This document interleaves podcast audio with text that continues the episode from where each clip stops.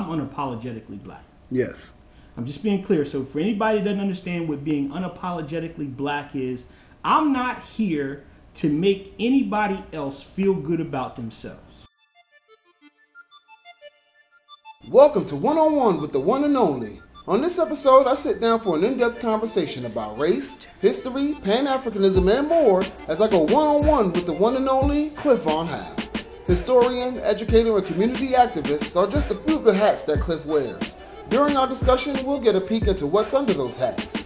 This conversation will challenge minds, face realities, and ruffle feathers. So just kick back, relax, and enjoy the ride as I present to you one on one with the one and only Cliff Von Howe. All right, everybody, it's me, it's me, it's the OG. It's your boy OG Nitty, man. You already know what this is. It is the latest addition to the Nitty in the City franchise. This is what I like to call one on one with the one and only. And today, we're going one on one with the one and only Cliff Von Howe. Now, before I get down deep into this, I'm going to let y'all know this is a dude I've come to know over the last damn, what's it been? Two years, three years? About three. Um, yeah, about three years because 45 wasn't in office yet. um, met him essentially through social media and broadcast media because he is one third um, of a show that's known as the Brown Eye Perspective with Tracy, Cliff, and Uncle Renzo. If you haven't caught that, make sure you catch that on BlogTalkRadio. Um, they generally come out every other Thursday at 8 p.m. I know there's going to be some changes to that format soon, but all the shows are still up and available for you to reach anytime, any place. That's the beauty of the whole podcast world, broadcast media world. All that. This internet thing makes everything great. It's a gift and a curse. We all know that. Um, I could go on and on about this guy, but I won't because you know we got so much to talk about. Plus, we're going to find out, you know, throughout this here podcast. Um, I will say this is this is going to be fun, y'all. It's gonna be fun. He's one of those. He's one of those folks I don't even have to do research on. You know, I, I just I already know what's coming into it, what it's gonna be. So first of all, my guy Cliff, welcome. What's happening, OG? One on one with the one and only Cliff Von That's right. Uh, if you have the privilege of knowing him beyond social media and all of that, um, this actual format, because he's no stranger to the Team Nitty experience, that's already a given. He's part of the Team Nitty Radio family, but he's also no no stranger to the experience of. Uh, two men in one common goal. Because if you know him on social media, he has a thing called Two How Men and One Mission. And I That's watch that thing all the time. I'm not gonna tell y'all that, but that what it is. That's his business, whether he wants to tell you or not. But I gotta ask you, like I've been asking you every time you sit across from me in the studio on Team Nitty Radio. Now you're sitting across from me at this table at Team Nitty Studios, one on one with the one and only Cliff Von Howe. Let the world know who is Cliff. Hey, I'm a regular guy. Um, uh, I'm a brother from born and raised in Sussex County. Actually, I was born in Chester, but um, both my parents are from Sussex County. I just happened to be born in Chester. Um, raised uh, public school system, Cape Henlopen School District. Uh, from there to Delaware State University. Uh, Delaware State University uh, moved on, got my graduate uh, degree from Wilmington University. Um, I moved north to Wilmington. I've been in the Wilmington area ever since. Um, social media monster. Um, that's what I do. Um, my platform is education uh, via social media. I, I take education seriously. Okay, no doubt. So now, you know, course, the Team Nitty Radio, one, we're FCC regulated. Um, two, you know, we have to be a little more sensitive to the to, to the ears of our listening audience on the FM station. And shout out to everybody that listens in. I say that to say on Nitty in the City, it's, it's not. I mean, I don't want to say we're cookie cut on Team Nitty Radio because we're definitely not. We're still cutting edge, but we definitely, uh, I definitely cross different lines uh, on this here podcast thing where the regulations not as deep. And I said it to say we gotta have to get down, you know, deep and dirty into some of this stuff. Now, like you said, you're a social media monster. I guess I would also add to you know everything that you just said about yourself. I consider you a community activist. In addition to an educator, and you're a literal educator. In addition to you know educating the people out there who want to learn, or or those who are ill informed and they try to combat some of your um, some of your well, I don't want to say theories because mostly everything you say is rooted in fact. So your findings, if you will. Yeah. Uh, so I want to start off by saying this. Um, I was fortunate from the activism thing. I was raised around community activists, even when I didn't know what that was. Um, you know, I've got I've got works I could show you um, going back to fifth, sixth, seventh grade. I was mm-hmm. talking. So we talking like '89. I'm talking. I'm, I'm in a school newspaper talking about drugs in my community, mm-hmm. and I didn't do that because I knew I was an activist then. Mm-hmm. Um, that's what was around me. That's what I was seeing. But I was around activists. Those activists were my mentors. And as I got older and began to mature, I had been in that setting for so long Right. that it just became second nature to me.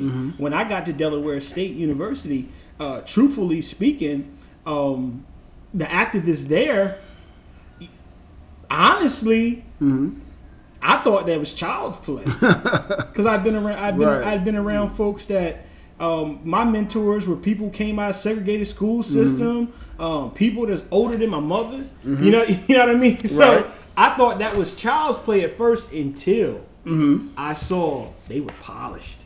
I was very I was very rough around the edge. Now, when you say polished, you mean they knew how to present it a little differently? I mean, they come from different. They come from different backgrounds. I mean, you know, if you really look at my message, a lot of my message, you know, is from the underprivileged uh, standpoint because I was underprivileged. Know, I grew up low income. Yeah. Um, so, you you know, we talking about some folks come from the upper crust. Right. you know, so to say. So um, their experiences were quite a bit different than mine. So you bring some of your experiences into the debate. So you know, they were talking about some things that were foreign to me. Mm-hmm. So I had to I had to catch up culturally, while also um, catch up from an educational standpoint. But I learned my advantage and my niche was they had they hadn't seen some of the things that I've seen. Right. Right. They might have read about it. They might have family members that seen and lived some of these things. I've seen some things, and so you know I package that all up nicely, uh, put it in a nice educated shell, and that's what I give them. Okay. So now, you know, a historian, because you are a historian, um, you're well versed in, you know, political science, amongst other things. Uh, but of course, I, know, I say historian because, you know, a lot of times people just look at you. If people see, have seen you on social media, or they've heard you on the radio, or they've heard you on your broadcast, the Brown Eye Perspective, they'll be like, okay, he's a race, he, he's a race relations guy, or he's a race guy, or you know, it's oh, he's black and white with this guy. Why everything got to, you know, I'm sure how many times you heard, why everything got to be black and white, or the race card, or why we got to see color, yada yada yada yada yada. But the reason I say historian is because deeply rooted in the fabric of the history of this country is race, race related issues. Mo- a lot of these things that you know go on today, whether you talk about directly talk about the oppression, you know, the plight uh, of black and brown people, or or, or versus uh, white privilege things of that nature, is race related. Correct. Um, or well, eh, well, help me out for a second here. Let me jump off topic. Well, off topic, but on topic. Because then many say a lot of these things aren't race related; they're class related or money related or what have you. No. Like a matter of fact, somebody just said that today. Um, somebody made a post on Facebook, um, basically saying like politics is essentially all about greed and opportunity and trying to jockey for the best spot, not worried about equality, A, B, C, X, Y, Z, right? And I just paraphrasing the statement. And I came on kind of halfway jokingly, was like, "Oh, I thought that was capitalism." I said, "Oh, dang, I thought that was capitalism." Then somebody else came on and said, uh, uh, "Capitalism and racism are one and the same," or something like that. In America, they are. Mm-hmm. Capitalism itself and racism are not one and the same. Capitalism, capitalism is the ideology that money and prosperity trumps everything else. No pun intended. Mm-hmm. Right? Racism is an ideology that one race is superior to another. Mm-hmm. I want to say this, and I want to be clear about this, right? Because because to your point where you say, you know, you're pretty sure some people, you know, say, why is it always got to be black and white with me? Right. First and foremost, if racism didn't exist, I wouldn't have anything to talk about. Fact. Right. Fact one. Next thing, Mm-hmm. I'm unapologetically black. Yes. I'm just being clear. So for anybody that doesn't understand what being unapologetically black is, I'm not here to make anybody else feel good about themselves, mm-hmm. right? I come from an oppressed class in this country, mm-hmm. right? Just like every other ethnic group in this country, folks are allowed to celebrate themselves. We mm-hmm. have, you know, we have all different types of communities. We have Asian communities; they celebrate themselves. We have uh, Irish community; they celebrate themselves. We have the Italian community; they celebrate themselves. We need to be able to celebrate ourselves. The problem is the cultural conditioning that occurs in this country. Mm-hmm. It's as though we're not supposed to celebrate ourselves Okay. or celebrating ourselves somehow becomes anti everybody else. Right. And that's not it at all. I want the same thing for my people that the Jewish community wants for their people, that the Polish community wants for their people, that the Irish community wants for their people. Mm-hmm. Okay, cool. So now, you know, I hear that because now, now it almost sounds like you're saying, "Oh, you shouldn't walk on eggshells in your place of uh, employment, or you shouldn't walk on eggshells when you go to the kids' school meeting or things of that nature." Because you know, a lot of times, hey, when we speak out, you the big black man or the angry black man or, ang- or the angry black woman. You sure you know what you're saying right now? So, right? I'm not saying go out here and be belligerent, Mm-hmm. right? You got to protect your economic prosperity.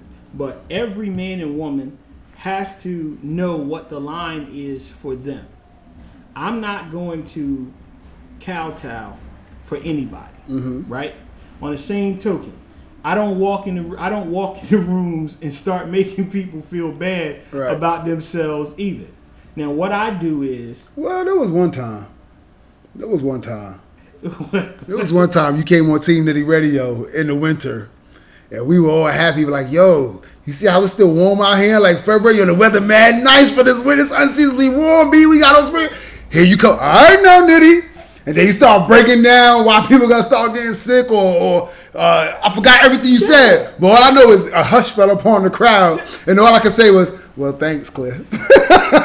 so, Nitty, you know, I'm a country boy. you are a country boy." Okay. So utilize your country resources. Okay. Now, as a country boy, I'm just trying to remind you that 70 degrees in January isn't natural, right? Right. And though it does feel good if we in short sleeves, we really need that snow for some things out here. And if we don't get it soon, we're gonna be in a bad way. That's all I was saying. Mm-hmm. No and, doubt. And have you noticed, right? This spring and now going into this summer, you see how they talk about how bad certain things are. Mm-hmm. That stuff is all it's all interrelated. And like I said, you know, I, I mean, I grew up around children of sharecroppers. My grandfather, my grandmother were children of sharecroppers. Uh-huh. You know what I'm saying? So they wasn't telling me because they scientifically knew. Right. They was telling me because old wives' tales plus their lived experiences. So Mm-hmm. you know, I mean, knowing you know, knowing that you you know you from the Big Apple. No doubt. I just I just figured you know in, in AC you know you from CT. Uh, He's from Boston. I, I'd heard Brookmont Farms. Oh, well, Road. yeah, that too, yeah. Mm-hmm. But understanding the urban uh, background, I just figured I'd give y'all a little bit, a little bit of country, a little No bit doubt. of country, a little bit of country. Uh, what do we want to say? Give you a little, give you a little country persuasion. No doubt. That's And all. we got that first snowfall not long after that, so I felt like a sigh of relief. I was like, "Can we breathe now?" He's like, "Yeah, And that air, okay." and that air was crisp. that air was crisp afterwards, and, and, and I was thankful. no doubt. So now, also, I want to point out too, because you know, um, many I've seen people uh, accuse you of basically hating white people, or or, or or or I don't think anyone's called you a racist, but you know, they've come close enough based on your stances. So I got to ask you straight up and down your thoughts on white people. I mean, so Cliff doesn't get to where he is without the assistance of all people, mm-hmm. right? I grew where I grew up is on the population is less than the minority population total when I was growing up in that area in Sus- in the part of Sussex County I grew up in was less than thirteen percent. Okay. I mean, when I, I went to school, and it'd be me and maybe two other um, African Americans in my class, in my classes, in, in the academic classes. So anybody who's like, "Yo, he doesn't like white people," those people don't know me. Those Right. people are is somebody looking from the outside, taking a look at what they see me posting, mm-hmm. what they see me talking about in the thing. Mm-hmm. There, I challenge anyone. Pull any post, pull any of my 135 episodes, mm-hmm. and find somewhere where Cliff says that white people are boom, boom, boom. Right. I don't do that. I don't put anybody in that type of box. Now, what I will do is talk about historical and factual things. Mm-hmm. And if those things happen to pertain to you, Right. then if the shoe fits, wear it, mm-hmm. right? I can't tell the story of the existence of our people in this country without Right. talking about the atrocities that our people experienced. Mm-hmm. It wasn't us doing it, Right. not largely, right? So what I'm supposed to do? Not not not speak what it is, Right. You're like, I, I tell people, I'm not here to make you feel good about yourself. Mm-hmm. We're here to the dialogue. I'm here to, to, to give you this education. If you need an education, I'm here to exchange information. Okay. Okay. So now, in talking about, like you said, uh, and this kind of, I guess, segues into kind of going back into your your your your expertise, if you will, for lack of a better term, with history and historical data and facts and figures, as you said. And you just mentioned, you know, atrocities that have taken place time and time again against, you know, uh, black people. I've started to notice. Um, I've noticed people who speak when speaking about you know atrocities that's that's happened throughout history and the, things that are happening in present day, whether it's police brutality or all kinds of hate crimes, things of that nature. They say, okay, we can't keep, and this is uh, like uh, when I say us as a people, as black people, we can't keep posting about these atrocities or, or talking about the atrocities, showing the atrocities because it's traumatic to black people. It's traumatic to the psyche, and it's not going to do, and it's not, it's not going to benefit us in any way, shape, or form to continue. I wish people could see your face right now. In any way, shape, or form to continue to see these things. We need to switch the narrative, and I guess I don't know, talk about something different. If I guess come up and so our pluses or what have you. So now I got to ask you because again, as a historian, you you are one who's quick to point out, you know, based on historical data, atrocities, if you will, whether it's you know the past or present day. Where do you stand on that? Do you feel like that could hold some weight? Like that could be too traumatic for people to see? I think that's bullshit. All right. to to be clear, mm-hmm. right? I'm gonna give you a quote. I could, when asked how many slaves I freed, mm-hmm. I don't, I, I don't reckon I know. I know I could have freed a lot more if only they knew they were slaves. That's Harriet Tubman. Mm-hmm. That's Harriet. You know, I saw people recently saying she didn't make this quote, and I was like, I feel like I. So she absolutely made that quote. Okay, right? People would paraphr- you know, people would paraphrase. Right. She absolutely made that quote, and I, I'd have to go back. I'd have to go back and, and find out exactly where I saw it. But I know that it was she was interviewed while she was living in her last days, and she was living in Canada, Uh-huh. just across from Niagara Falls right, and that's where she gave the quote. So she absolutely made the quote. Okay. But the the fact of the matter, and getting back to the the ideology, Mm-hmm. you know, you know, her husband was reluctant. He didn't. She came back for him. Her original trip back was for her husband, mm-hmm. And he wasn't with it. right, So no one understand that this mentality has been among us right, right? So when we understand that, then we understand that that's part that's part of the that, that's part of our people. We're not a monolith. Mhm. You know, we're we're not a, a homogeneous population either. right, So you get some of that. I tell people straight up, right? You tell me a disease that ever cured itself. Not one. All right. Racism is a disease. Mm-hmm. So what what those people want, right? Mm-hmm. They want to reap the benefits of the labor, of the activism, of the hard work. You know, the people who died before them. Right. They these these people are comfortable reaping those rewards, Mm-hmm. but they don't want to step out there, and they don't want to be the people who are the culture bearers. Right. I call them culture robbers. That's that's what I call them. culture robbers. Okay. So that's our own people then. Yeah, yeah. Listen, right?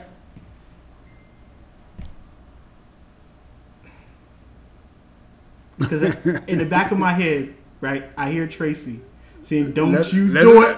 let- Don't you do it. Tracy it!" ain't here. I hear Tracy. saying- Let it in the city. I hear Tracy saying, "Don't you do it!" One on one with the one and only. Nitty saying do it. We're fifty percent of our problem. Mm-hmm. black people. I told you before. When you yes, I have more problems with black people Mm-hmm. than I have with white people. I've heard you say this. You know, it's always been like a tough pill to swallow. Did you not see my thread? I've Did seen the threads. Did you not see the thread? That's the thing too, and I've seen them. It's like they support the, the threads have supported your statements. Yes. And I just sit there like dumbfounded, like, wow. You know, it's funny. Um, another one of my peoples who actually he was on the show same time as you, Sergeant Ivan Thomas. Mm-hmm. You know, I know y'all Facebook friends now, and I have this kind of running joke. One of his Facebook friends, I won't name her name. It was a, a black lady you know, he's a very opinionated man like yourself, and like you, he he roots it in a lot of you know historical data, facts, and figures, things of that nature. Everything you may not agree with, and that's what I'm sure everybody don't. Even like you said, your own co-hosts don't always agree with you, and vice versa. But that's what creates, you know, dialogue, understanding things of that nature. And I feel like I just run joke because regardless of anything he says, it's this this one sister that is just disagrees with literally everything. And you know, I'm looking, you know, I'm waiting to see what why do you disagree. Sometimes you just come and say, "Well, I just disagree," and I'm like, "Damn!" To the point where I had to draw. I was like, "Okay, no." I was like, "Ivan Thomas, you know, blank." Here she come. I disagree, and we all just laugh. So every time he has a, she comes on. Well, no, I don't think this is. It. I don't think that's the case. And you know, I I've seen her. yeah, I'm sure you have because he even okay, and he even says, okay, well, show me where or whatever, and then she can't, or she'll say just pull something out of ass. And She's a like, Bible thumper, damn, right? I'm, I got.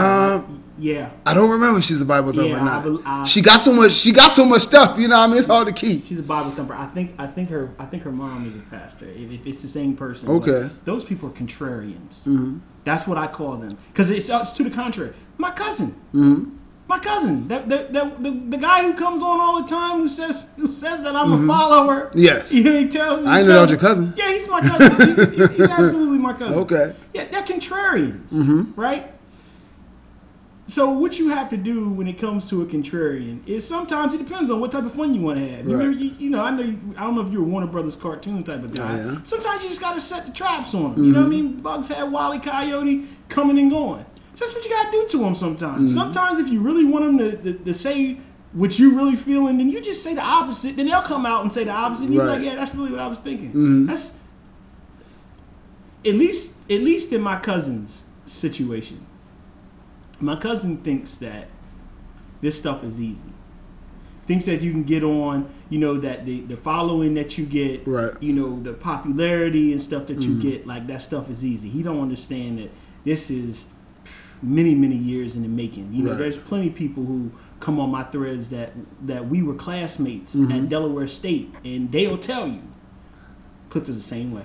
Right. You know, I mean, Cliff, Cliff was the same. He was the same way at Delaware State. Um, you know, so this isn't something that just happened. Social media brought me to more people, Okay. and he just he thinks that it's easy, right? He, you know, he does he does his things, Right. and he doesn't get any views and stuff like that. And so he's really pulling this whole Candace Owens type thing. Okay. You know, where it's profitable to go against the grain. Yeah. That's all. That's all the contrarian. Uh, that's all out of the contrarian ideology. So this doesn't get frustrating. Yes, but you gotta sharpen your knife somehow. Okay. Right? Cause and I get that, but then also too, you know, I've seen you. You know, there's certain topics that you say you just won't entertain anymore. Flat Earth Earthers being one of them. I forget what the other. There was like so, I saw one other, I believe, but Flat Earthers is the one I. always- That's my go-to. Yes. But and then it's like, at the same token, you always say, you know, I've heard you say you're here to educate. You said this time and time and again, you know. But let's let's use the flat earthers for example. Um, you don't see that as an opportunity to just educate some. Like I get it. Some people just won't don't want to get it. right. You know, that's because I remember. I remember I made a statement about you know I'm at a point in my life now where I'm not really about explaining to white folk what the issue is about certain things. Like Right. you just don't want to get it at this point. But also, I've never really deemed myself an educator, if you will. So, in order in order to be able to educate someone, it's a two way exchange. Mm-hmm. I can't just educate you, Nitty. You know what I'm mm-hmm. saying? You got to be willing to learn. You got to be open and receptive mm-hmm. to learning. Some people not open to learning. Flat earthers, they're not open to learning, mm-hmm. right? And, and my thing is, the reason I walk away from the flat earthers is because you will mess around and get caught up in a long discussion about something that you know is absolutely ridiculous. Mm-hmm. And my time is too important and too precious for that. Right.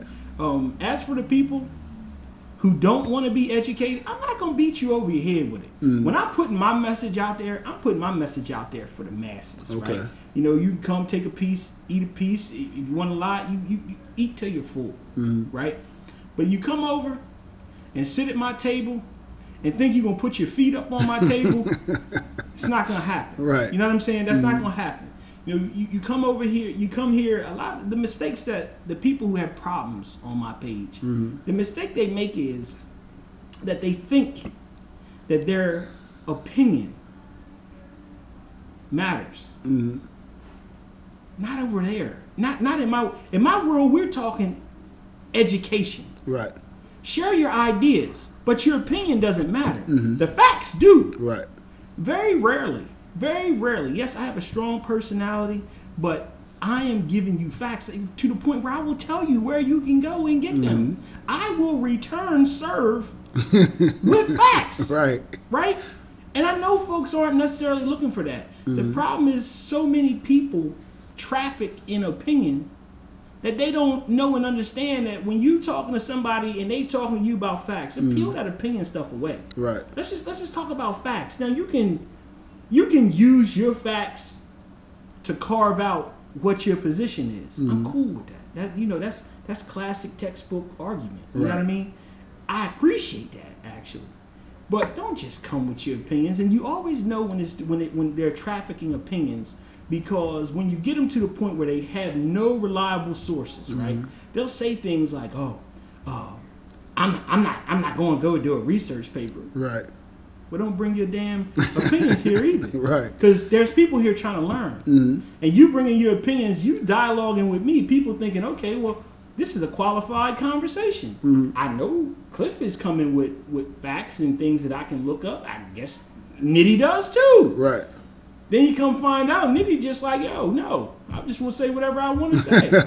no, no, that, that- that's, that's harmful to people who really want to learn. So now, for people from the outside looking in or listening into this this this podcast right now, you know, many people have seen where we can have people who, let's say, they know the facts, they know the stats, what have you, and there's you know they're putting their rhetoric or what have you out on their mm-hmm. social media page or what have you, and a lot of them, for a lot of them, that's where it stops.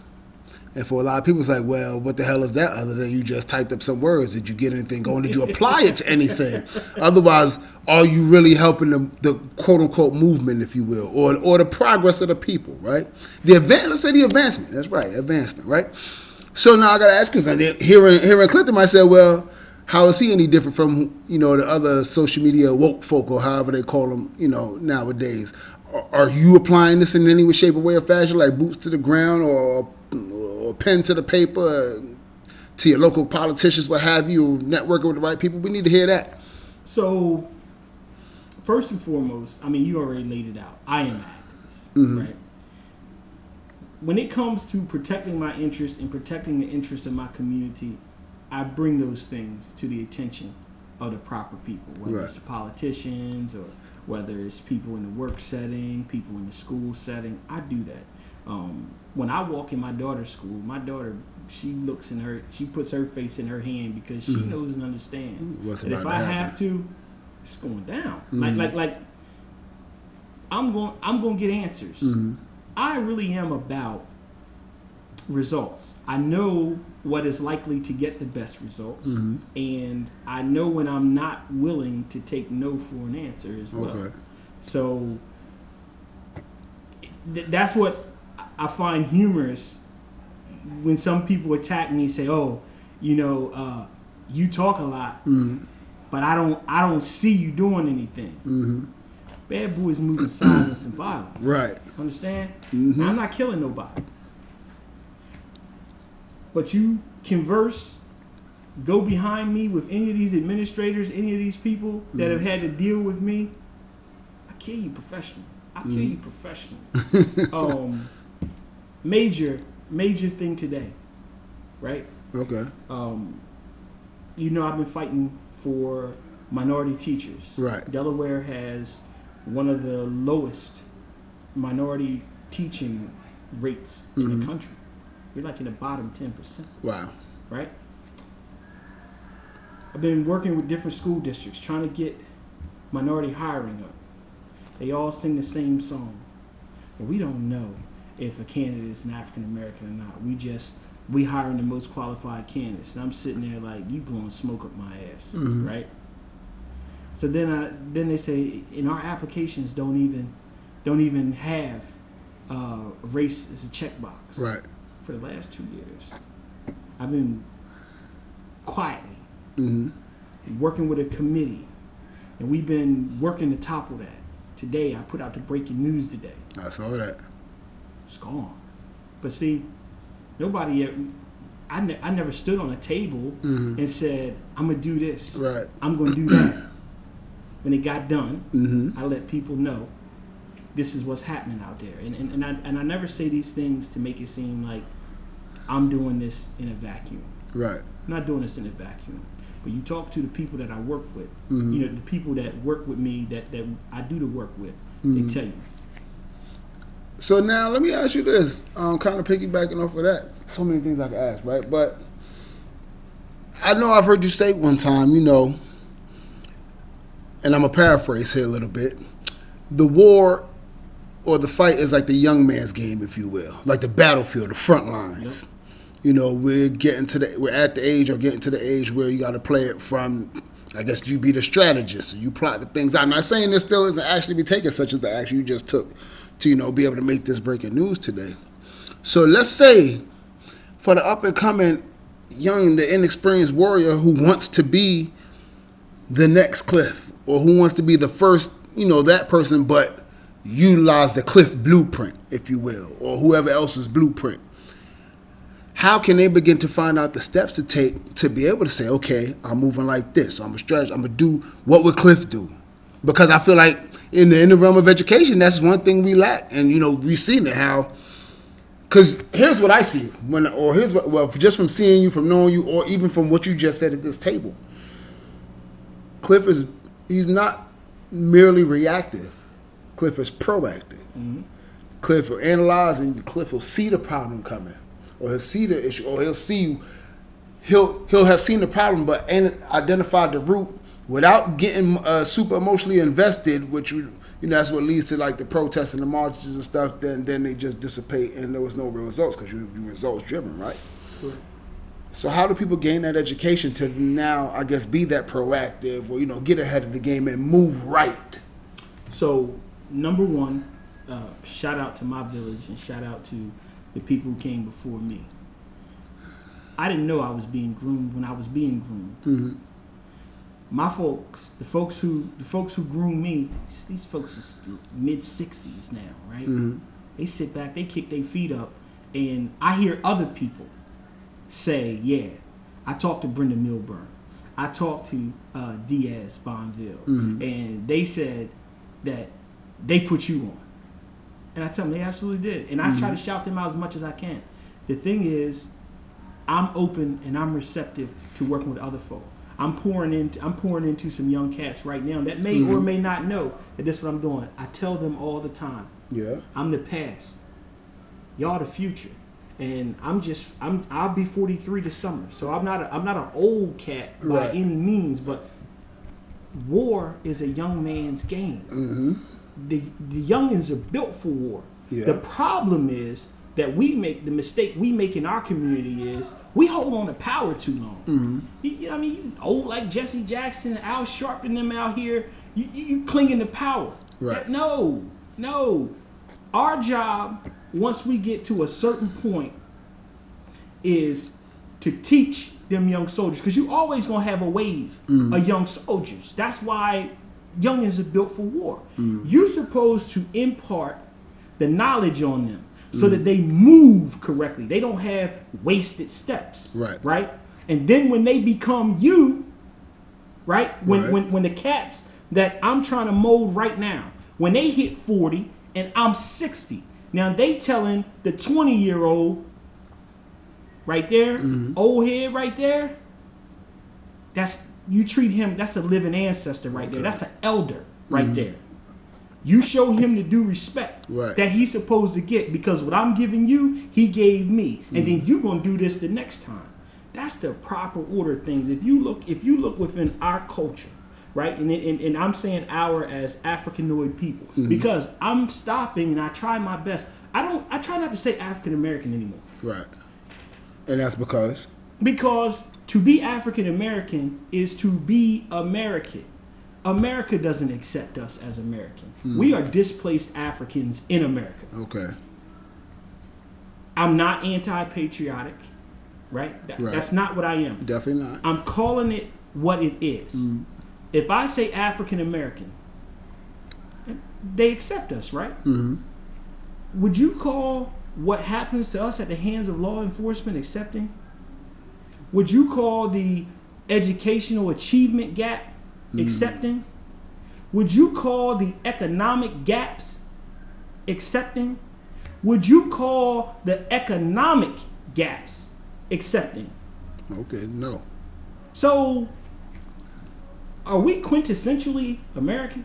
Nah. All right. Not dream. All right, now let me ask you this. Mm-hmm. Because I tell folks, being black is a condition in America. Because we're not black, we're Africans. Okay. Right? Being black is a condition, right? Mm-hmm. You black in America. If, if, if you African in America, you black, right? Yeah. Okay. So, using the standards that America gives us, why, why would I blow smoke up my own ass? Right. we are at this moment in time displaced Africans in America. That's who we are. Mm-hmm. Okay. And and there's other folks throughout the, the diaspora that are the same way. Displaced Africans in Canada, displaced mm-hmm. Africans in South America, displaced Africans in Central America, displaced Africans in Europe. Mm-hmm. Right?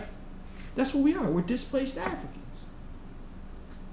So I I I'm I, sometimes you'll catch me and I you know I'll say African American, but really I have replaced that with this and it and it sparks a conversation. mm-hmm. Hey, well, what do you mean? And then I had the conversation that I just had with Right.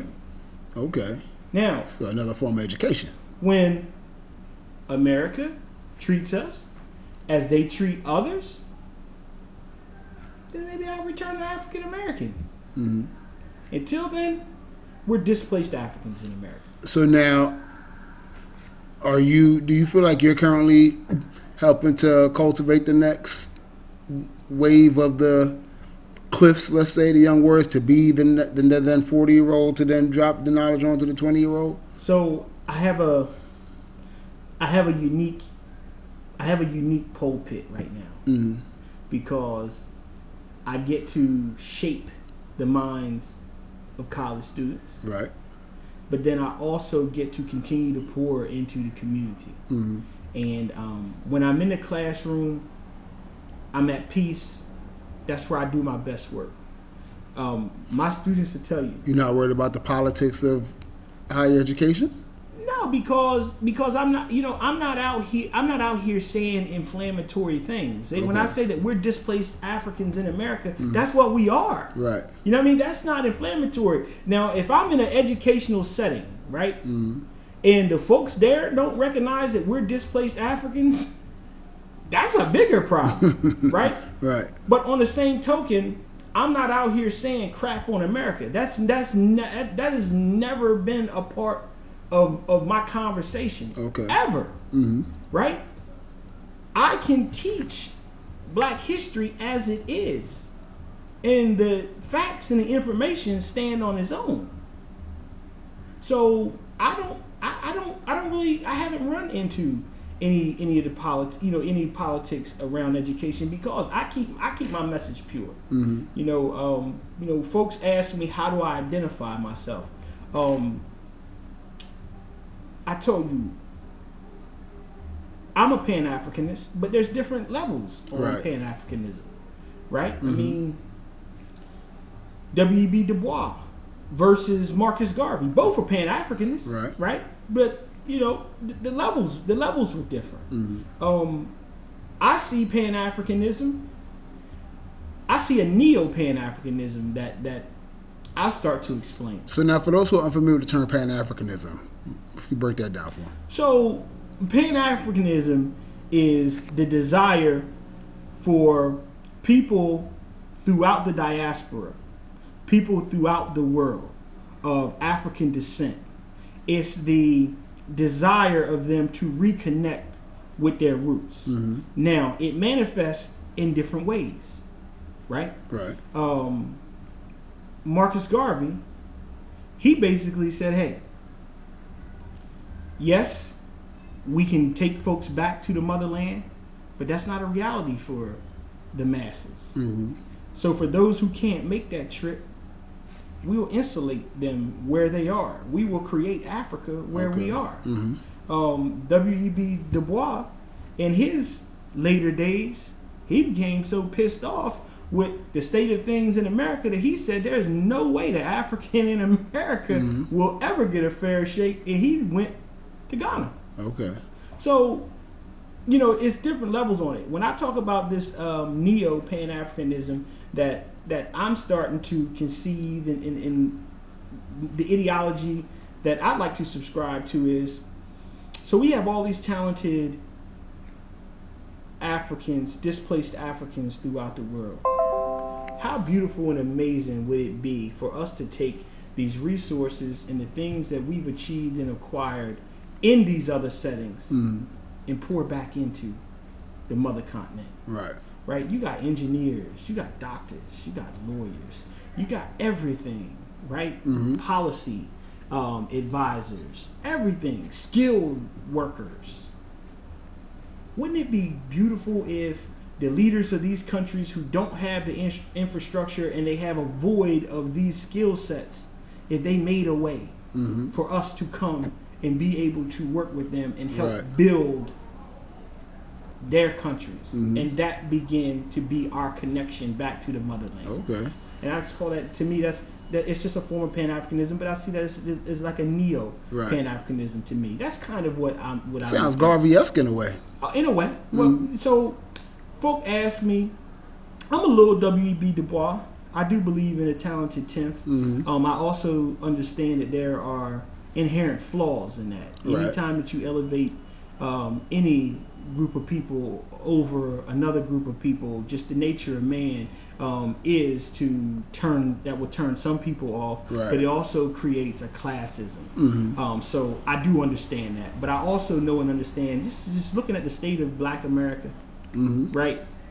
Everybody can't don't represent the culture, bro. Right. That you know what I mean? The, you know the, the realism. You know, being honest. Everybody don't represent, and everybody should not represent the culture. Right. Um, you know, I got I got a little you know little MLK sprinkle sprinkle a little MLK. Um, MLK. Which MLK? Because you know, I asked you this because you know, the me the narrative or the media always pushes the "I have a dream" MLK on us, and then I'm not no no knock to the "I have a dream" MLK, but you know, we learn later on in life. Well, many people have learned later on in life. I would say not enough that that MLK had an epiphany, for lack of a better term, at which I guess, and I'm paraphrasing again, he realized the dream wasn't as dreamy as he once imagined. Well, he said himself that he, he fears that um, he woke up from the dream and realized it was a nightmare. Mhm. Um, he he fears that he led uh, he led African Americans into a burning house. Mhm. Now, I like We don't never we never get to see that speech. We hardly get to see that speech on TV. There the mountaintop. Yeah. Mountaintop is the Ill, mountaintop is in my opinion his illest speech. Mhm. Um, truthfully, his illest full length speech. Um, he did uh, he did a brief interview. I think it was a week or ten days before uh, he was assassinated, where he was effectively talking about his poor people's campaign. hmm Then a bullet struck. All right. Um, I like Martin in his totality. Okay. I appreciate the post Malcolm X Martin Luther King hmm because that Martin Luther King realized that the issues that he had with Malcolm was all part of a design and a scheme, Right. and that at the end of the day, he and Malcolm weren't all that different. They were riding parallel trains. They just weren't on the same track. Okay. Um, beautifully enough, Malcolm was coming to Martin's position, and Malcolm's assassination showed Martin Mm-hmm. there were some flaws to what he had been, and Right. it pushed him more towards the Malcolm Okay. position. I tell people, if you read the mountaintop speech, if you read it, it's very difficult for you to determine who wrote that speech between Malcolm X or MLK. Okay. Now, if you hear it, of course, you know. Right. Very different. Compare the mountaintop speech to Malcolm's The Ballot or the Bullet. Mm-hmm. Those are my those, those are two of the best speeches of the 20th century, Okay. bar none, Mm-hmm. bar none. Okay. So now, this, this to be a fun transition right here.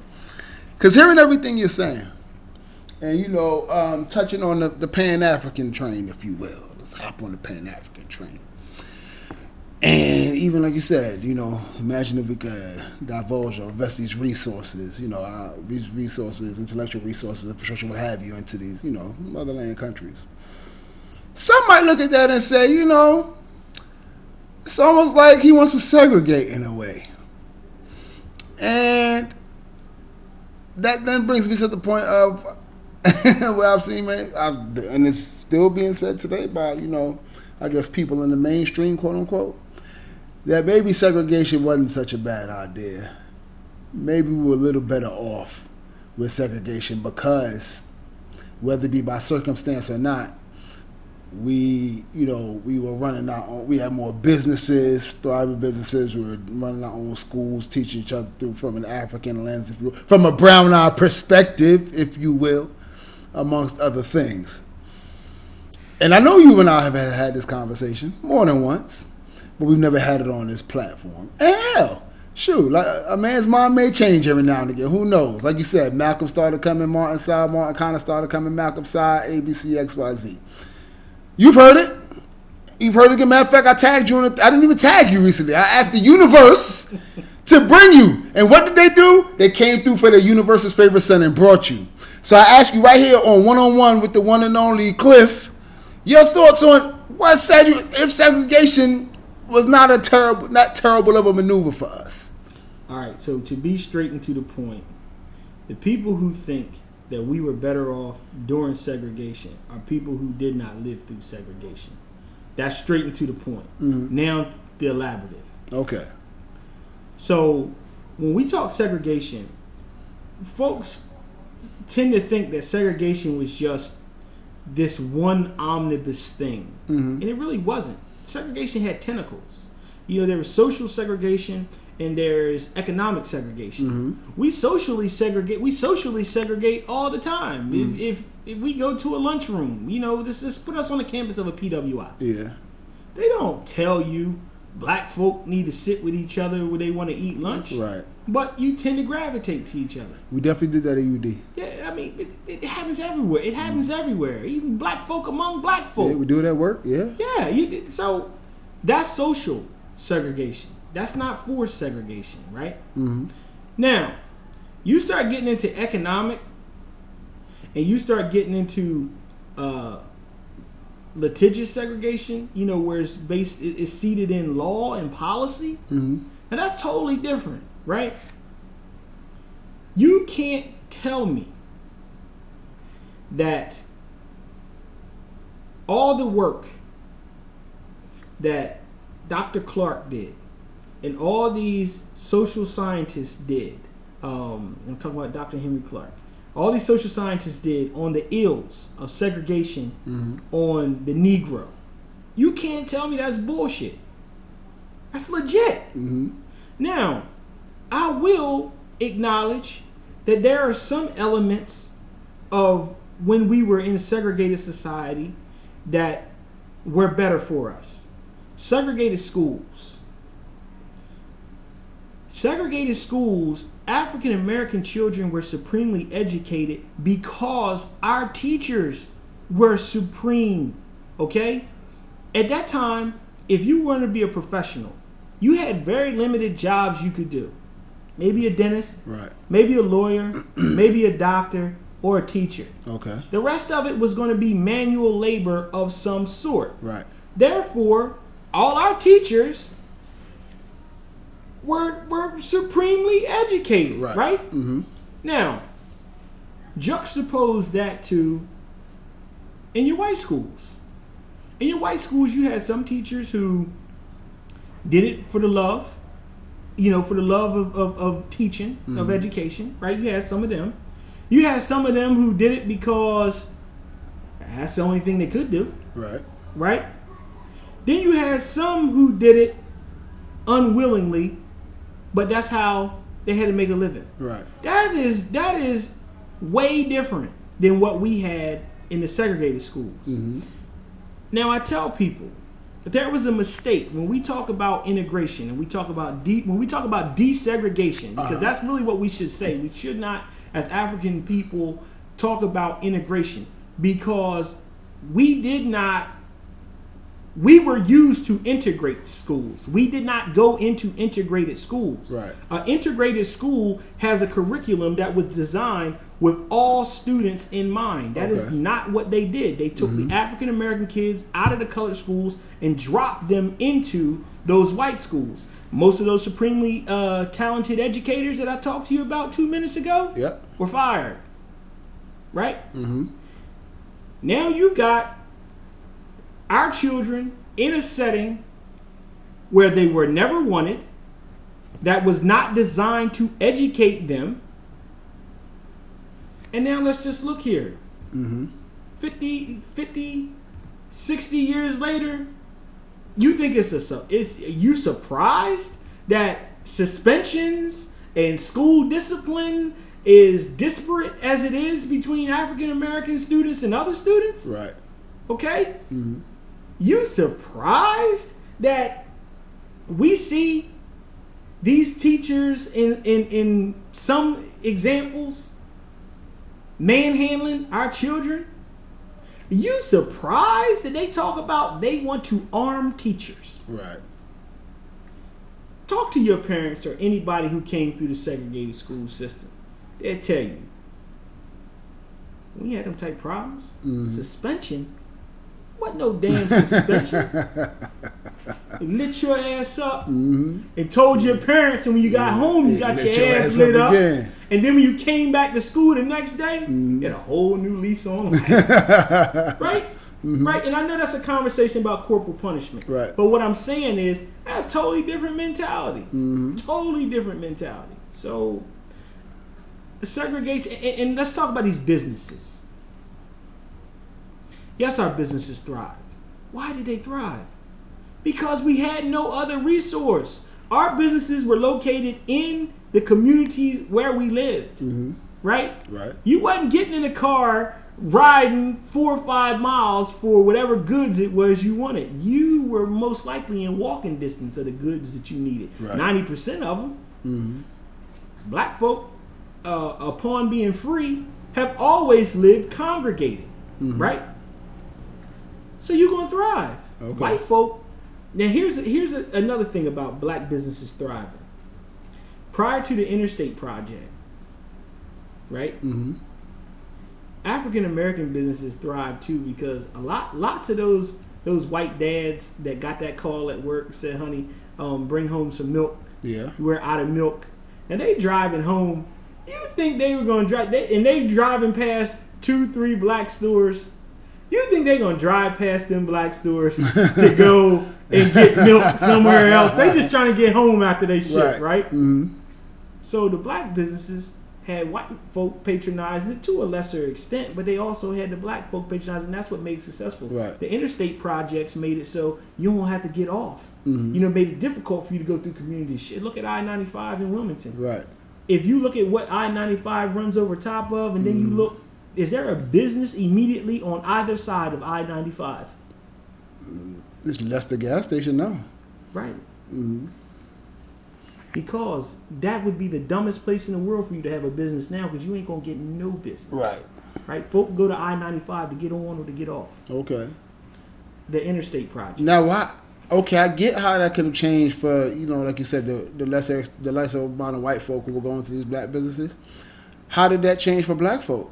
Well, uh, let me just ask you this straight up and down. What changed that made us go from okay? I mean, granted, okay, you know, to access whatever to other places, but it's like okay, I'm thinking of, and of course, I'm I can't put myself in their shoes, but I'm thinking to myself, Cliff has a, a, a grocery store. You know, I know Cliff. He's my my neighbor. He's my neighbor. Whatever. I can get the milk, eggs, the and the butter from Cliff. Why all of a sudden now am I going to the Shoprite? Am I going to Wegmans? Am I going to Whole Foods instead of going to Cliff anymore? So with the interstate project also came something called redlining. Mm-hmm. Redlining was the systemic oppression of the property values. Now, now, Nitty, you know, you doing your best to keep you know keep your business in the community, Right. but on the same token, the community is becoming uh, depressed Mm-hmm. because they're artificial they're artificially lowering the property values around here right as the communities become depressed right folk want to leave Like, look i want to open my business over here where my building's going to gain value right and the community around us will be saying next thing insurance Mm-hmm. and you know unfortunately uh, folks who are underprivileged and, and underclass Yeah. you, you you know what comes with that, Mhm. right? You know, crime and opportunity. Mm-hmm. Now, if you can't get insurance because you've been put on this red line list and Right. they come and hit the business, Mhm. then how many times they gonna hit you before you fold up shop? Right.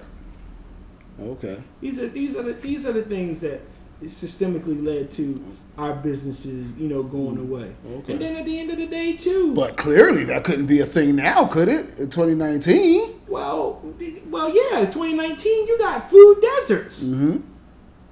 Right? Okay. Where you? If I sent if, if I sent you out right now, you you you are a runner, correct? Yes. If I sent you out right now and said, Nitty, I need you to come back with a bunch of bananas, three apples, and some and, and a bag of fresh carrots, and I give you ten minutes to do it. You are in the heart of Wilmington, and I gave you ten minutes to do it. Could you do it? No. Correct. Not at all. Not in the least. Food desert. Mhm. So So that's because I've heard somebody refer to Wilmington as a food desert before. Yeah, there it is. But I I- wasn't totally sure what they meant. But I mean, I got the concept, but I was thinking to myself, well, you know, you got, let's say, ShopRite, roughly 1.4 miles from where we are currently. right. You got Acme is 1.1 miles rough. I know because I'll be running for real. Mm-hmm. Uh, one, roughly 1.1 miles, so on and so forth. And then you might got some bodegas and stuff in between, but yeah, nah. Um, so now I get it. You know, How many how, how many grocery stores they got around Hockessin? Woo! Woo! We can start with the Acme, the Genuardi's, the uh, the whole bunch. Y'all can run through them. You know, Pathmark just you know went out of business a couple years ago, but that became Acme too, so it's still you know we got replaced. Yeah. All kinds of stuff. So that's it. hmm That, that that is it. It makes total sense. Okay, cool. So now, so now you, it's funny you should say that because there was a I don't know if you got a chance to read it yet because it, it came out. It was published. Well, this was actually published back in October, but I guess it got revisited today. Was put out in, Del, in the Delaware News Journal. It's, the title is Wilmington, one of the hardest places to achieve the American dream. Wilmington is one of the hardest places to achieve social mobility in the United States. A new tool from the United States Census Bureau shows. Now, my issue with that, and I'll just read the opening line. In Wilmington, where about a quarter of the population lives in poverty and many lifelong residents barely make more than their parents, the American dream has remained just that a dream. Wilmington is one of the hardest places to achieve economic mobility in the United States. A new tool from the Census Bureau shows, um, so on and so forth. I hear that, and you know, even without even me getting the chance to read the whole article, here's my side eye moment. I got to ask you about yours. I know, I know now. I know you like to delve into things before you speak on them, but I feel like you have enough of uh, your thumb on the pulse of some things to be able to give you know a fairly educated. Uh, Big G. yeah. So I look at it, and like you said, the big G. I look around and I see, because I've been here since I came to UD in '97. So I've been here, what's that, 22 years? Yeah. Yeah. So a little more than half my life now has been spent. Basically, my adult life has been spent in Delaware. And I remember what Market Street Mall used to look like. I don't know how long you've been up this way because I know you're a I've Sussex been guy. here since '99. Okay, okay, so yeah, you were around. So I know I remember what the Market Street Mall used to look like. I remember when that riverfront wasn't called the riverfront really. I remember that. You know, I see what Northside is turning into. I just learned yesterday. I just learned yesterday on Team Nitty Radio, which you catch every Sunday afternoon from 1 to 3 p.m. on 91.3 FM WVUD and WVUD HD1 Newark. That Riverside or the Bucket, they changed the name to something else. I forget what it is now.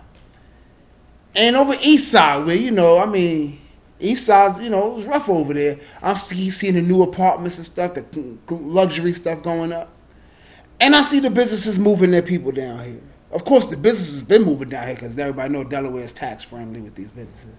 And I think to myself, how dare you say this place is one of the most difficult places to achieve the American dream? Right. See, Wilmington's not a destination city. Mm-hmm. That's a fact. Now, Meaning, people don't set out and say, "Hey, I want to go to Wilmington. I want to spend the night. Or I want to spend the weekend Okay. in Wilmington." mm-hmm. People come to Wilmington to work, right? or people already live here, Mm-hmm. right? Very seldom does someone say, "I'm going to Wilmington for A, B, and C." Right. right? Non um, non business related. So when you under when you understand that, then you understand that folks who are here either live here or work here. To make an area truly thrive, Mm-hmm. people have to want to come here. I know people who come from Philly who never think about going through Wilmington. They want to get to the beaches or they want to go to, to Mm, DC. Yeah. They never even think about coming through Wilmington. mm-hmm. But yet, Wilmington is so conveniently ba- it's situated. Honestly, Wilmington be the perfect location. Like, look, because Philly's dirty. Mm-hmm. Let's be, let's, let's be, let's be clear. Philadelphia is a dirty city. Mm-hmm. Wilmington largely is not a dirty city. Right. Largely, it's not. There's some pockets here and there, but Mhm. it's not a dirty city. You could honestly say, you know what? Let's get away from this. Mm-hmm. Let's drive 35 minutes. Let's see, let's grab a ho- let's grab a hotel. Right. I mean, let's foot it. Nobody knows us down there. We Mhm. can, you know, what I mean, you want to be a little, you know, what I mean, you want to be a little free. You want to do some things that you don't want to do here. Right. You know what I mean? Mm. Let's go do that. No one does that.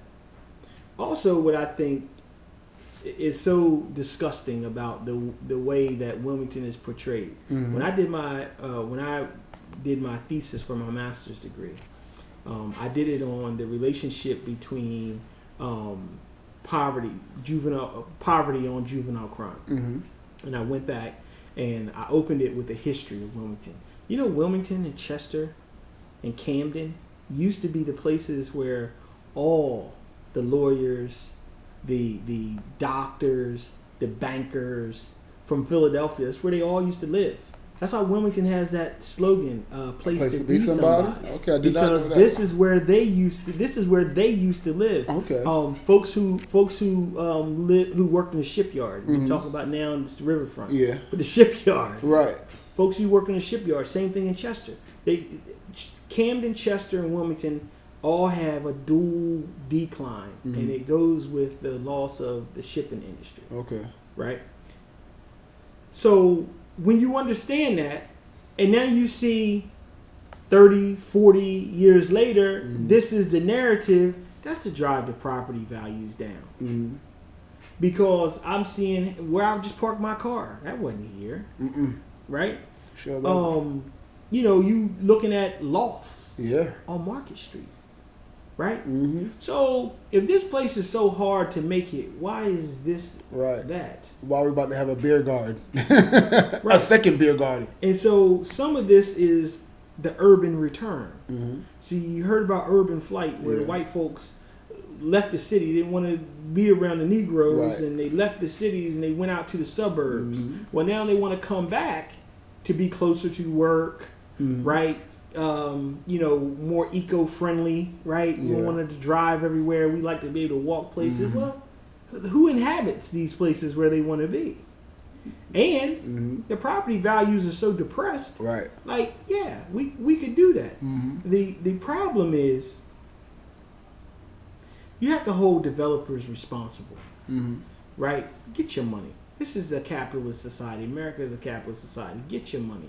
But you got to be socially responsible too. You got to develop some affordable housing, Mhm. right? You, you have to do that.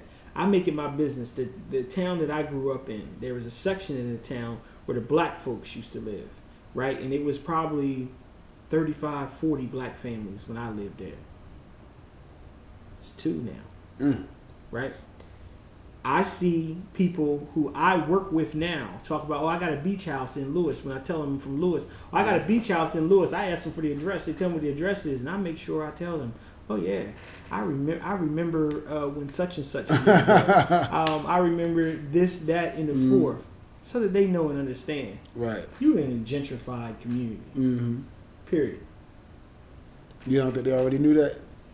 You know, they try to suppress that, and then some of them they so new to buying that stuff Right. that they don't give much thought to what it was before. You look at Mhm. this house that's there now. You look at a five hundred thousand dollar house that's there now. Right. You don't even think back to when uh, the houses that was there were fifteen grand. Mhm. You know, Yeah, 'cause we were just talking yesterday about how you know, what I didn't know is they were giving a bunch of these families out here vouchers to send them on out to like Lexington Green. Yeah. Well, it's not called Lexington Green anymore, but about- over in the Bay Mhm. Area, things of that nature. So, yeah, gentrification is something real. So, now, again, going back to going back to something you said alluded to earlier, is this again part of a, a, a long-standing design that we just didn't realize was taking place? so whether we realize it or not didn't mean we could stop it. Okay. right? We have to be in a position to Mm. stop it. For you know, for example, um, let's say your grandma Mm-hmm. had a property here, and you know, she's ready to move on from that property. Mm-hmm. It's important that grandma sells that to Cliff, Mm-hmm. and maybe grandma don't make thirty grand more than she could have made. Right. But it stays in the hands of somebody who's trying to, who was who grandma was at one point in time, young, Mm-hmm. trying to start out, and stays in their hands, and that gives somebody else a It chance. becomes generational. when we just take the money and run, and, and I say this full disclosure, my grandfather did that. Mm-hmm. Uh, we just take the money and run. You enough people do that, you got whole blocks. Like, like these folks, these developers buying whole blocks. Mm-hmm. right? But we struggle with wealth, and we know that real estate is foundational to wealth, Right. right? We struggle with wealth. We know real estate is foundational to wealth, Right. but yet we have whole blocks Mm-hmm. of our neighborhoods that are available for developers. Right. Just like a lot of these blighted properties that are boarded up, Mm-hmm. you go down there and find out who owns them. Lots of times it's not who you think. They lead you to believe, you know, oh yeah, we gotta find these landlords. You know, we got to get these landlords to either fix these properties up or uh, relinquish these properties. Right. Lots of times, let's say, let's say that's a let's say that's a block that's got uh, ten units on it. Okay. Lots of times a developer will own five or six of them units already, right? Mhm. But it's four people holding out. And he ain't gonna do nothing until he got the whole community. Let me tell you, got that whole block, right? Right. Because we just knock them down and redevelop a whole block. Mm-hmm. You sitting there thinking because it's boarded up that that's Cliff's, that's that's Cliff Daddy property and and, and, and Jimmy, you Right. know? No, lots of times it's not who it is. Okay. we have to place it we have to place a value in remaining you know keeping a footprint but also giving somebody else an opportunity to make your money ain't nobody talking about just just turning properties over Right. make your money but what's that twenty grand gonna do for you? Mm. Actually, right? Some may say a lot.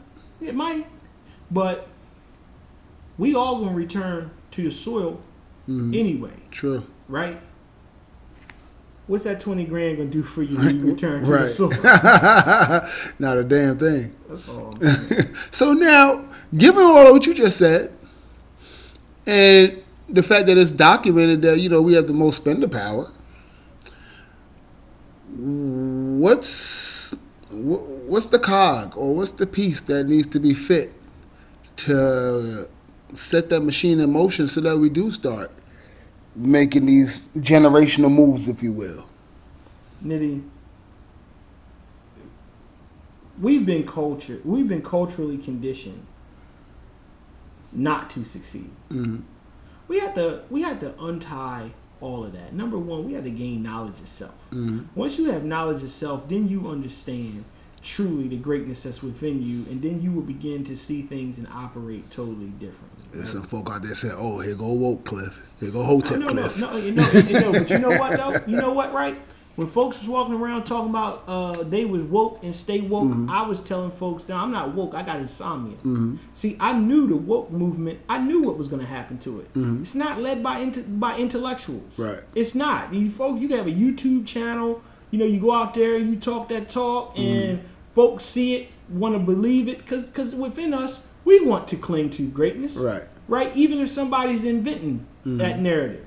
I've always been the type of person, and I'm not down on anybody who doesn't have formal education, but I've always been a person that you need somebody to be able to calibrate that information. Mm-hmm. I do it. When folks sit around me and, and, and they put stuff out there that's in the realm of myth or in the realm of urban legend, I don't tell them, I don't just piss on their dream, but I tell them that I haven't factually been able to substantiate mm-hmm. any of that Right. right? Now maybe they educate me and they tell me, yeah, well you can go here, you can go here, you can go here. Then I can learn, right? But I also make sure that they know that I'm pretty well read. I I read a lot. Right. That this doesn't Mhm. line up with stuff that I've studied and stuff from reliable and trusted sources.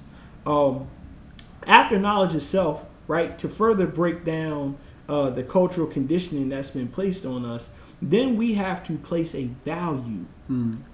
in doing business amongst ourselves, right? I mean, it's not just buy black. Right. Can't just buy black.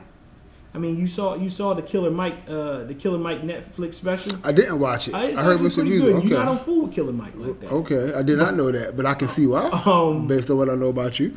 but but uh, very smart man, very intel- very intelligent man. That you know, I mean, let's be let's be clear. My Right. issues with Killer Mike are not the uh, not the issues that I have with say um, Irv Gotti, Okay. right? My issues with Killer Mike is Killer Mike was actually walking around telling people that voting didn't matter. Hmm And there's just been too many of our ancestors that died for Right. that. For that, I don't care if you agree with my politics or not, but don't tell our folks voting don't matter because your candidate of choice hmm isn't gonna get it, Right. right? Because I know the influence that a lot of our people place in celebrities, right? It's funny that we make fun of Donald Trump, right? And we talk about Donald Trump's followers, Right. um, you know. Um, but the truth of the matter is, right? The BeyHive. hmm I mean, that's a cult like following because Yeah. of somebody's popularity. Mhm. I appreciate the fact that she uh, that that she demonstrates a desire and, and a hope and a want for better of our people. But Mhm. what if she didn't? Would she be any less popular? Right. Nope. Because she was this popular before anybody knew Yeah. what what her true feelings were. Right? yeah. That's So that's not all that different hmm than than the trumpets, Right. right? Correct. All right.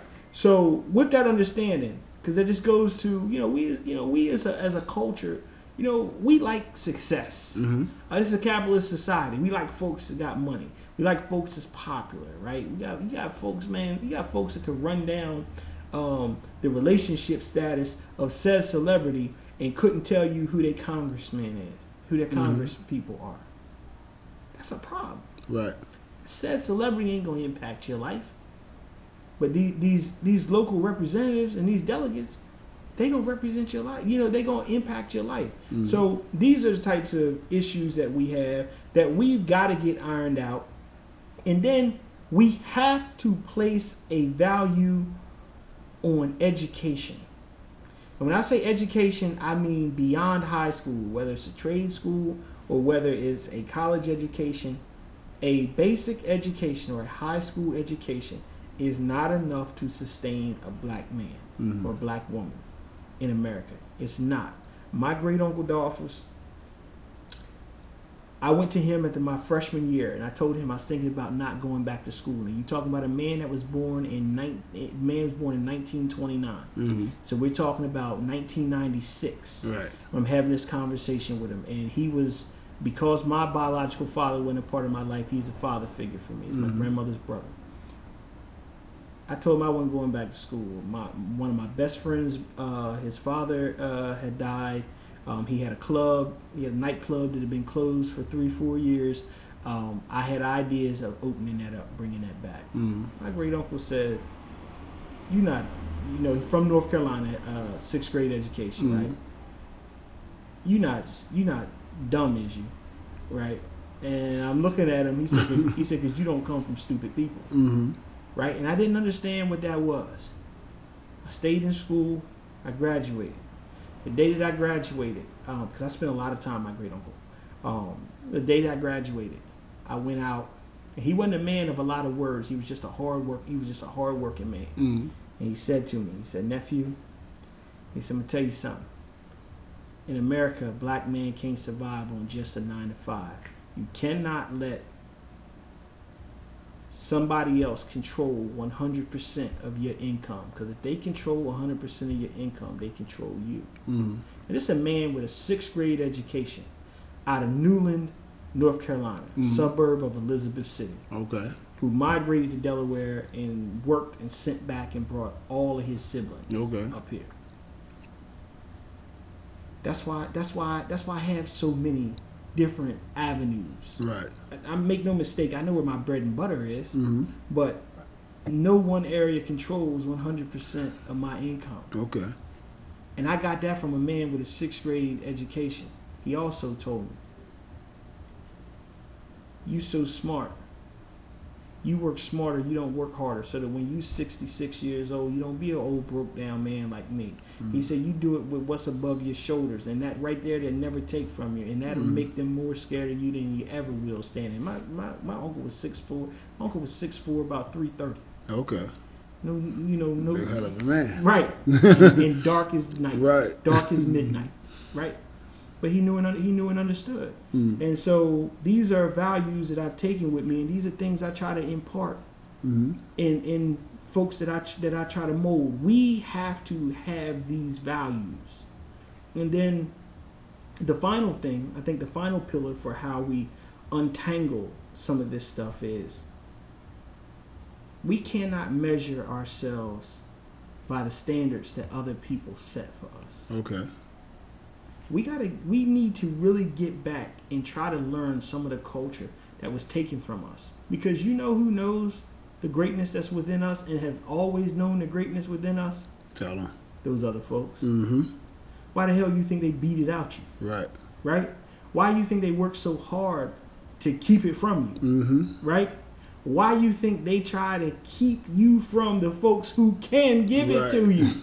And, and the curriculum always starts at slavery. right? Now, the unintended consequence of the internet. You know what it is? What's that? Internet shrunk the globe. The internet made what was once damn near impossible Mhm. for you to talk to uh, Usef Mm-hmm. or Yusuf.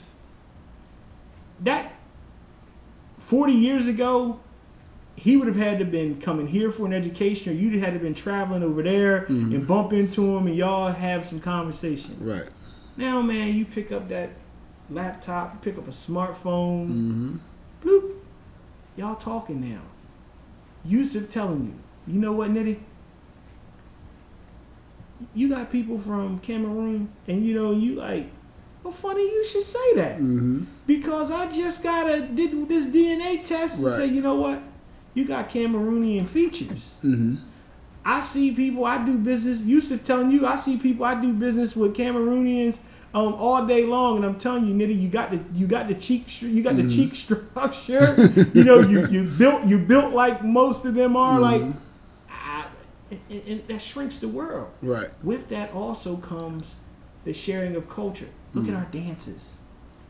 These dances we doing over here. It's crazy how that was. Yeah. It- it- I mean, but we but we've never been there, Mm-hmm. and and we didn't look we didn't look at them dancing and say, "Yo, let's do this." Right. Yeah. It was in us. It's in you. You know. You know what I'm saying. And we the only ones that didn't know, hmm so we got it. We we have to tap into that. Okay. So now, this, you know, before we get out of here, uh, this brings me to a point, and I'm paraphrasing again here, and I know you know, I'm sure you know the quote where James Baldwin said, like, what is it, to be black or African in America and conscious is to be in a constant state of rage, something to that effect. Yep. I'm looking you right in the eyes. And anybody who knows you, or anybody who's probably who's listening to this right now, who might be hearing you for the first time, there's no way they can't say they don't see the consciousness. Are you in a constant state of rage? Because you don't seem so, but who am I to say what's going on inside you? James Baldwin was well ahead of his time. Mhm. James Baldwin was was wise, Mhm. right? And and you got to understand and know who James Baldwin was. You know what I mean? He was he was a, a open homosexual. Mhm. Um, he suppressed uh, his um, standing in the LGBTQ community for the betterment of the civil rights movement. Mhm. He willingly, him and other folks like Pauli Murray, um, Bayard Rustin, they willingly took a back seat to to their blackness because they felt that their blackness you saw that first, right? Mhm. So to the constant state of rage, I'm a big black man. Mhm. I have to I have to control my my movements. I have to control my actions at all times. Right? Mhm. I could be I could be the broke activist. Right? Ain't nothing Right. wrong with that. Mhm. Right? But I also have to be the activist that takes care of my daughter. Right. I see things on a damn near daily basis that remind you. And, and, and if folks look hard enough, you see things on a daily basis that remind you Mhm. where you stand in this country as a displaced African in America. Right? Mhm. How you process it and how you deal with that. It's damn near a game. Damn near. Right? I sit in rooms where policy is being developed. Right? Mhm. And I know that policy is some hot trash, right? Mhm. Or I see people sometimes who who are advocating for the betterment of our people. And I know their heart is in the right place. But I also know if I ask these people, would you trade places with us? They're not gonna they wouldn't do it. Right.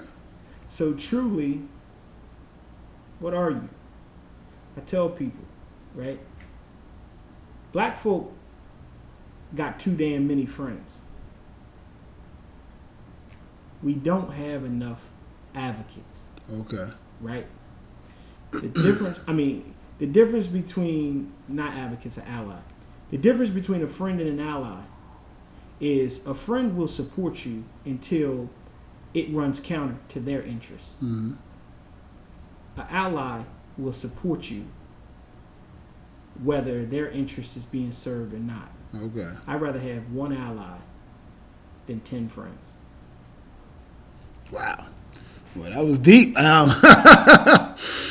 I think that's a good note to wrap it up on, especially since because, you know, Knitting the City's going to be on the move this summer, and one of those moves is going to be, you know, down Kent and, Sussex County, wherever you uh, plan on hosting us.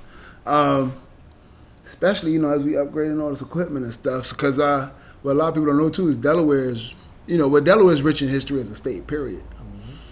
It's rich in black history. I mean, Yes. black history is American history, Yes. but it's world history. But it's rich in a lot of black history that a whole lot of people don't know about, Yes. and a lot of that is down uh, down the way. and here too, Mm-hmm. and here too. Yeah. All, all of Delaware. Mm-hmm. Um, it's all interconnected. Okay. Um, you don't have you don't have the you don't have the success stories of Richard Allen Mm-hmm. and Absalom Jones without Sir Thomas Garrett. Mm-hmm. Right, right here, right, Right. here in Quaker Hill. Mm-hmm. Right, Yeah. you don't have the success that Harriet Tubman had without Sir Thomas Garrett Mm-hmm. and the and the and the, the Friends community Right. here in Wilmington. Um, Peter Spencer. You know, we talk about Richard Allen and and um, Absalom Jones starting uh, the quote unquote first black churches. Mm-hmm. Well, Peter Spencer had the first black all black congregation Right. in America. Period. Mm-hmm. Just two blocks from where you sit, where we sit right now. Mm-hmm. It's history. Yeah, actually, and um, the Delaware History Museum, right on the Market Street Mall, they have uh, you know, such facts uh, posted up in there too for the, those of you, you know sneak peek for those of you who want to go down there and try to get some of that. Just like I was here, I don't know how long I was here before I learned about uh, Marcus Garvey's association with, Del- with, with Delaware. He was Or, incorporated. yeah, He was or, incorporated here. Well, Bob Marley's association with Delaware, like or the Marley family, I should say. Um, And that was, I mean, they they still had a presence here Mhm. up until maybe ten years ago. I know when I first moved up here, Mhm. the um, Bob Marley Festival was huge, and his mother. Yeah. I don't know. I don't know if she's still alive or not, but his mother was still very active. She came out every year. hmm So you talking about that was ninety nine, Right. You know, up until at least two thousand and nine. I know Mhm. for certain. Yeah, So yeah, So yeah, I mean, I'm definitely looking forward to you know you educating us some more what's going on in and around this state because I know you got it. Um, before we get out of here though, you know the drill. We can't let people leave without leaving something positive for the people, even on Nitty the City. Everything got to end on a positive note for the people because ain't nothing like you know how they always say don't go to bed angry. yeah. It's kind of one of those things. You know we don't want to let y'all leave, especially you know you hit them heavy. I knew it was gonna happen. I mean the, the stuff is heavy, so sometimes you just need that little something. So without further ado, tell the people something. First and foremost, hate is a sickness. Don't allow hate to overcome you. Dr. King said that only light can drown out darkness, and only love can drown out hate. It's hard sometimes, but you gotta love. You gotta love your brothers and sisters. I refer to them as our vanilla brothers and sisters. You gotta love all your brothers and sisters, but you also have to be mindful and know when there's an enemy in the midst. When there's an enemy in the midst, you carry yourself and you conduct yourself as such. No doubt. And look, you know, I'm gonna keep it uh, nice and succinct. Of course, you know, today's a gift. That's why they call it the present. And like I said uh, on the last episode, you know, I know a lot of us talking about vacationing to get away from life and things of that nature. I saw a thing that once said, "Try to live a life you don't need to vacation from." Can I say one more thing? Yeah. If you want to play Russian roulette with your life for good pictures on the beach in palm trees, then go to Florida. hmm Please stay out of Dominican Republic. hmm Dominican Republic has been on my banned list for over a decade because of the way that they treat their Haitian neighbors. hmm The serial killer that's running around, because I firmly believe that's we're gonna find out that's a serial killer doing that. The serial killer that's running around there, all he's doing is illuminating something that has been in the midst there forever. Yeah. If you want to roll the dice with your life, just go to Florida. You you, you do, you do Yeah. the same thing there. Just go to Florida. Costs a lot less. Wasn't safe for Big Papi. Come on, man. right. Come on, man. Living legend. Yeah, I, I can. No, you said ended on something positive because I don't know how to make it positive. The hit was for eight thousand dollars, and there's ten people arrested in connection with that hit. These have got to be the lowest Damn. killers All right. on the planet, man. That means they just wanted to kill. You know, you said you know, you said some people would teach it for the love. it was just killing for the love out here. Gotta be, Yeah, gotta be. that's wild. I definitely don't want to go to a place where a man just willing to murder you.